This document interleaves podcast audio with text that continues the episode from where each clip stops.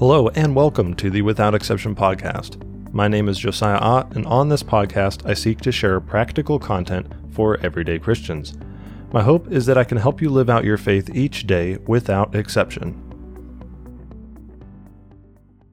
Welcome to episode 29 of Without Exception. Thank you for listening.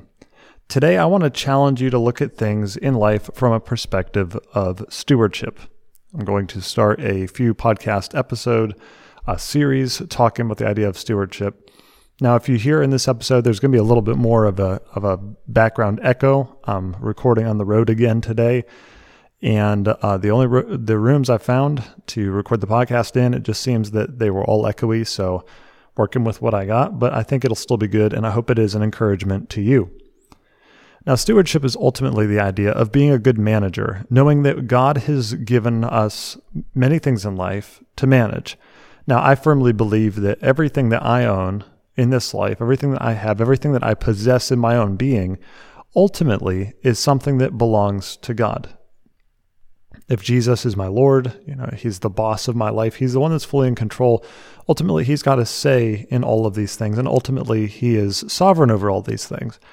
And so the idea of stewardship acknowledges that, you know, even though I'm, I have the possession of these of these things in life, whether it be money or my time or physical possessions or personal gifting, whatever it is, these different things that God has given to me, they're not really mine. They're here is for me to manage, they're here for me to use for the glory of God alone. And so I want to share a, a, very famous parable just to kind of open up this idea and challenge you to start looking at this in your own life so we're going to read through this parable, and then this podcast again will be a little bit shorter. And then the following weeks, I'm going to dive into a specific area that we should try to be good stewards of uh, each week for a few more weeks. But I just wanted to pitch this to you first by sharing the parable of the talents. It's very famous. You've probably heard it many times and probably even heard it taught on many times. I probably won't bring anything fresh, but sometimes uh, when you hear something, you know, it comes in the right season. So even if you've heard this before, I hope that it is a word in season to you today. And I hope it's an encouragement and a challenge to you as well. So Jesus shares a series of, of parables and different teachings here in Matthew chapter 25, basically putting forth the idea that while he is gone, how are people going to behave? Are people going to be ready for when he comes back, or are people going to procrastinate and just kind of mess around? And then all of the sudden, Jesus returns and they're not ready for his return. And so, in this uh, context, Jesus shares this parable in Matthew chapter 25, verse 14. And he says this For it will be like a man going on a journey who called his servants and entrusted to them his property. Obviously, this man would be Jesus. He's the master, and we are the servants. Then he says, To one he gave five talents, to another two, and to another one, to each according to his ability. Then he went away. And he who had received the five talents went at once and traded with them, and he made five talents more. Now, it's important to note here that talents are not like physical gifting or skills. Like that's this is not the form of talent that we're talking about. Talent in the in the Bible days was actually a unit of measurement. Primarily, uh, was used as a measurement of weight. You know, it, it, was actually a very a very heavy unit of weight. I think it was the largest um, the denomination or their largest uh, sized um, measurement, I guess, to, so to speak. It would be like if you got all the little, you know, tablespoon and cup and quarter cup, all those in your drawer. Most people have the the single cup. You know, like a whole cup is the biggest out of all of the of the of the set, and so that's kind of the talent was the biggest of all of them. And then it, so he goes and he get, he gives you know five to the one guy, two to another, and then one to the other guy. Right there, he's entrusting to them his property. Ultimately, this property belongs to the master.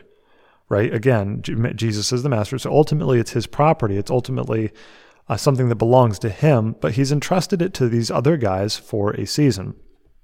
So the guy with five talents goes in and he earns five talents more. And five talents could have been the equivalent of about 75 years worth of wages for your average worker in those days. So it was it was a lot of, a lot that he entrusted to him. And then it goes on to say in verse 17, so also he who had the two talents made two talents more, but he who had received the one talent went and he dug in the ground and he hid his master's money. Obviously, he was a poor steward of what he had been given. Now, verse 19 says, Now after a long time, the master of those servants came and settled accounts with them. And he who received the five talents came forward and bringing five talents more, saying, Master, you delivered to me five talents. Here I have made five talents more. His master said to him, Well done, good and faithful servant. You have been faithful over a little, and I will now set you over much. Enter into the joy of your master. And he also, who had received the two talents, came forward, saying, Master, you delivered to me two talents. Here I have made two talents more. And his master said to him, Well done, good and faithful servant. You have been faithful over a little. I will set you over much. Enter into the joy of your master.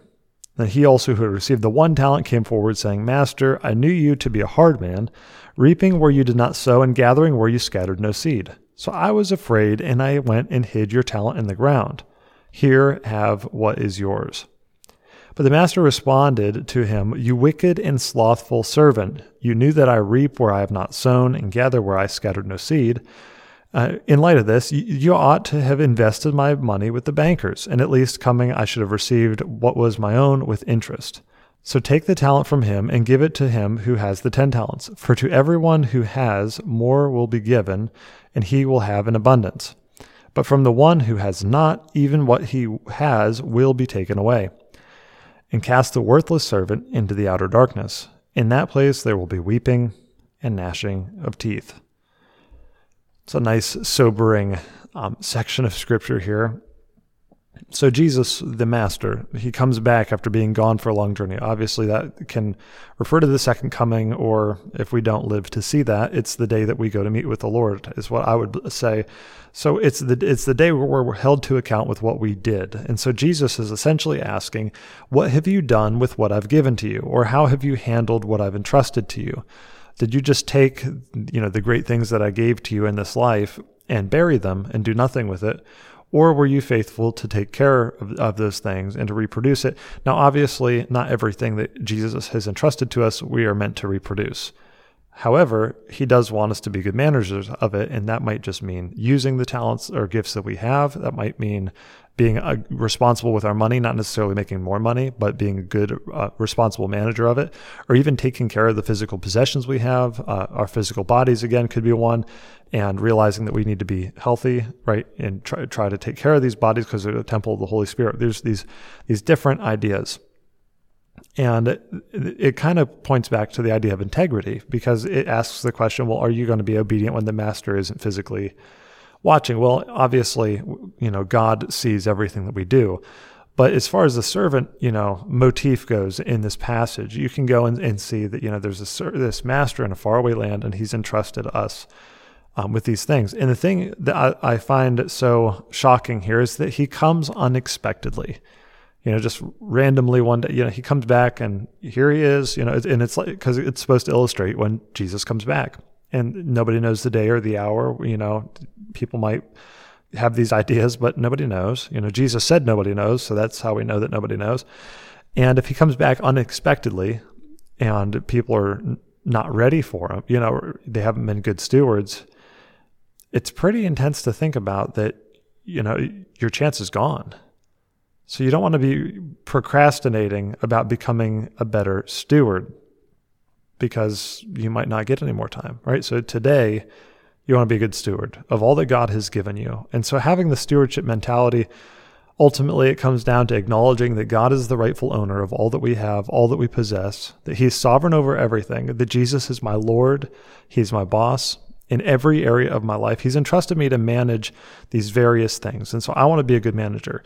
And it's something that we can look at so many different areas of our life and say, well, you know, can I see this from a stewardship lens? Personally, it's something I try to do uh, in so many areas. Say, I, I want to look at all these areas in life and make sure that I'm being a good manager of what God has given me and uh, try to take care of the, of the physical things that He's given me, try to take care of the physical body He's given me, try to not waste the time. Time is such a precious resource that all of us have and we can't get any more. So there's all these different ideas. But we want to realize that, that He's given us these things. It's a gift, He's sovereign. And in light of that, we should treasure it and we should be the good steward so that at the end of our lives, uh, we can hear that wonderful message Well done, thou good and faithful servant. And so, as I said, in the subsequent weeks here, we're going to dive into some specifics. But I just wanted to challenge you and maybe take some time this week as you're going about your week to try to think of different areas where stu- the stewardship motif can apply, where you can look at, at your life and say, okay, this is something I believe God's entrusted to me and I need to take good care of it. And then seek to do it in a way that honors God, in a way that glorifies God in all that you do. And so that's my heart with the idea of stewardship. And so, with that, I thank you for tuning in to this episode of the Without Exception podcast. I pray that this episode has been edifying to you and that it is something you can put into practice in your own life. If you enjoyed this show, please subscribe and share it with others. If you are listening on Apple, I would love it if you would leave a review. It helps with the exposure of the show. That said, I pray you have an awesome week, and until I see you next time, let's live out our faith each day without exception.